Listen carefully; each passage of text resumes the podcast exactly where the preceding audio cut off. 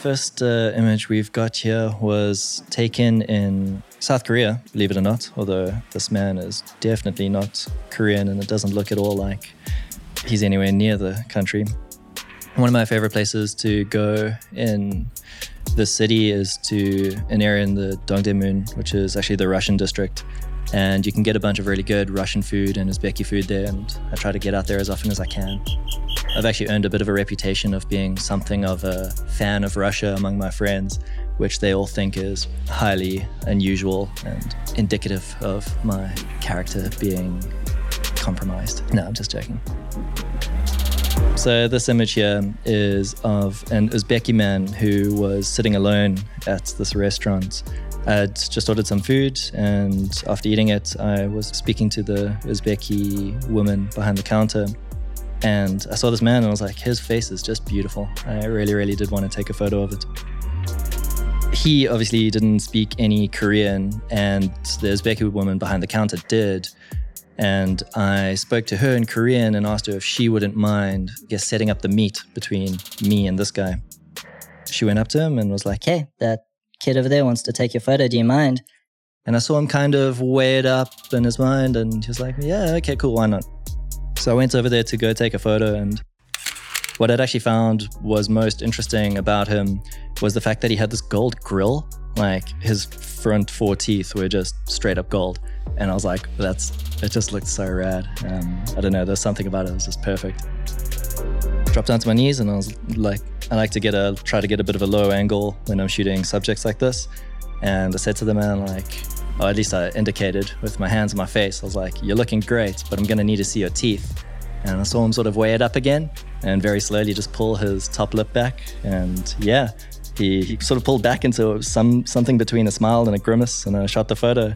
Um, I, I took two photos of him that day, and just that expression on his face and those teeth and that belly. I don't know, all of it just kind of felt perfect.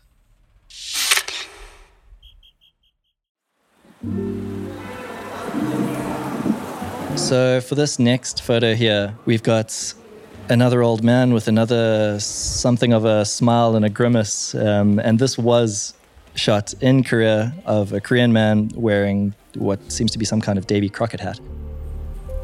It was actually taken more or less right outside my house. Uh, I think I was a little bit late to some meeting and I was on my way, and this man just sort of crossed my path. And I knew he just looked great. He just had that special thing that I like, whatever it is. And I went up to him and in Korean, I asked him, like, excuse me, uh, sir, um, I would love to take your photo. Your hat looks good. That wall over there is fantastic. Uh, could we please do that? Uh, he did an older Korean man thing, which is quite common, just going, yeah, yeah, yeah, yeah, yeah, which is the sort of universal sign for not going to happen. Generally, at moments like this, I'm usually like, okay, cool, no worries. Like, um, you get some, you don't get others. But for this guy, like, I, I just felt like if I could explain myself adequately, he would be okay with it. So I persisted in my stammered Korean. And yeah, he, I guess he considered it and he was like, uh, okay, sure, why not, why not? And he, he stood for the photo. I think the reason I have a couple photos like this of of these kind of people standing front and center and why they mean something to me is because every time I shoot a photo like this, I have to jump some hurdle of not quite fear exactly, but uh, some like level of um, anxiety or stress about confronting someone, even though I believe what I'm confronting them about is ultimately a good thing. Um, they don't always know that, especially when there's a language barrier. And anytime that's that is successful, it really does feel good. Connection with someone who is just going on their way.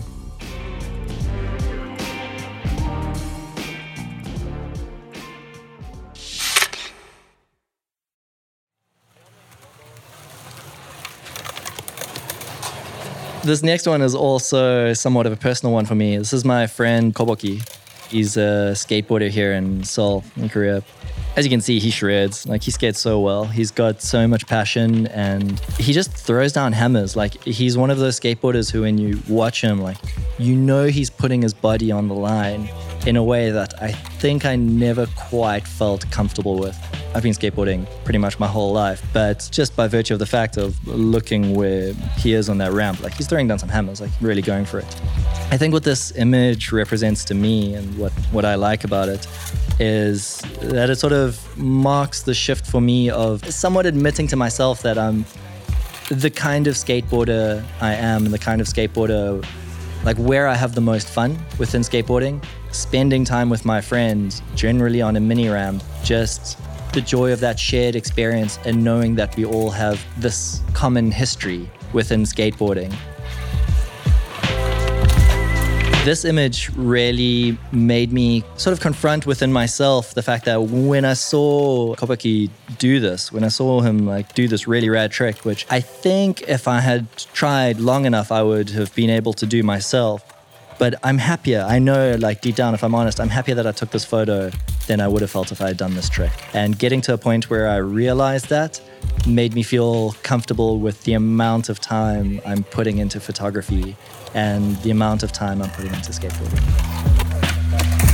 I don't feel any sense of resentment about the fact that I get to skate less because I'm working more. For one reason, because I'm enjoying the work I'm doing. Like, I derive a deep sense of meaning from it and I have a lot of fun doing it. So, I think thank goodness for that. Otherwise, maybe yes, I would be more resentful of the fact that I was skateboarding less these days. There was a time when I was pushing really hard. Like, I wanted to be able to do every trick that I could. I wanted to be better than everybody else that was around me. Uh, I wanted to win competitions. And there comes a time when I had to admit to myself that I wasn't going to be able to do all the tricks that I kind of had in the back of my mind that one day I would, simply because I just I can't reconcile the amount of time I put into photography and the amount of time I put into skateboarding and have both come out that way.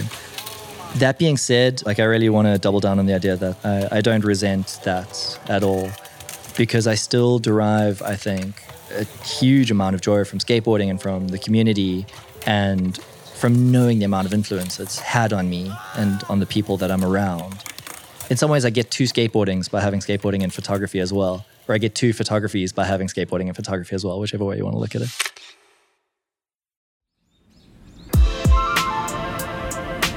This image was taken in uh, Tokyo at one of the parks around there. It's this image of the cigarettes in the plant in the lily pad.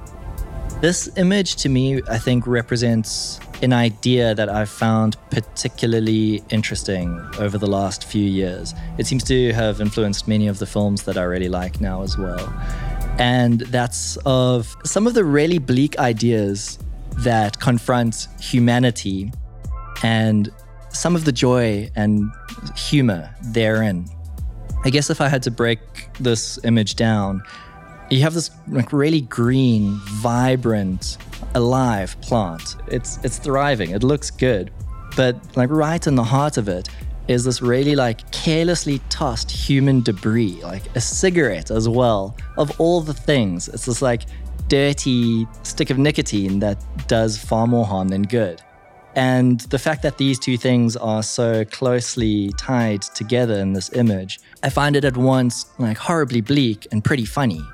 I, I like that idea. I like confronting the kind of sorrows of this world with humor and a recognition of, yeah, maybe you can't control all these things, but if you just perceive it in a certain way, there's actually a little bit of joy or a little bit of humor to be derived from it as well. For me, it's been a very positive response to learn to these kinds of situations.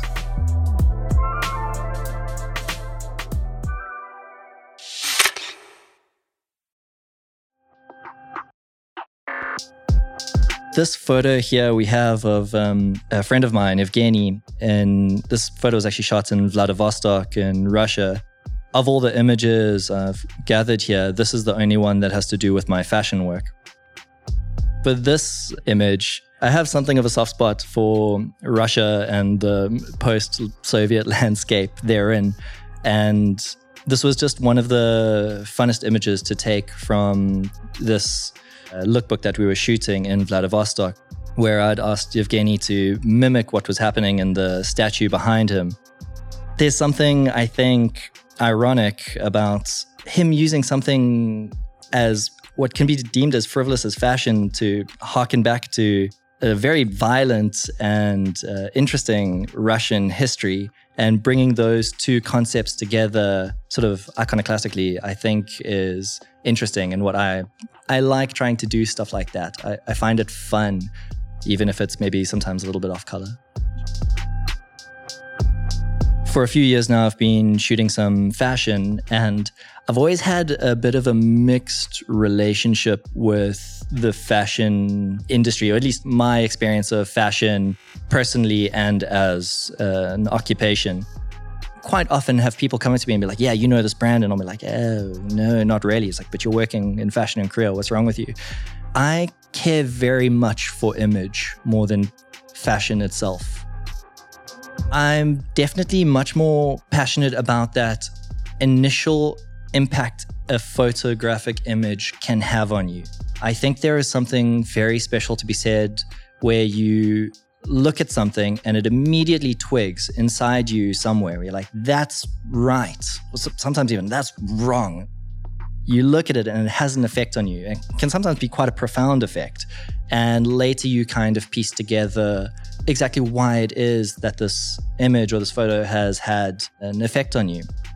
This is something I'm currently, and I think forever going to be learning exactly how to execute. I by no means at all feel like a master in it, but it's a lot of fun trying to figure out.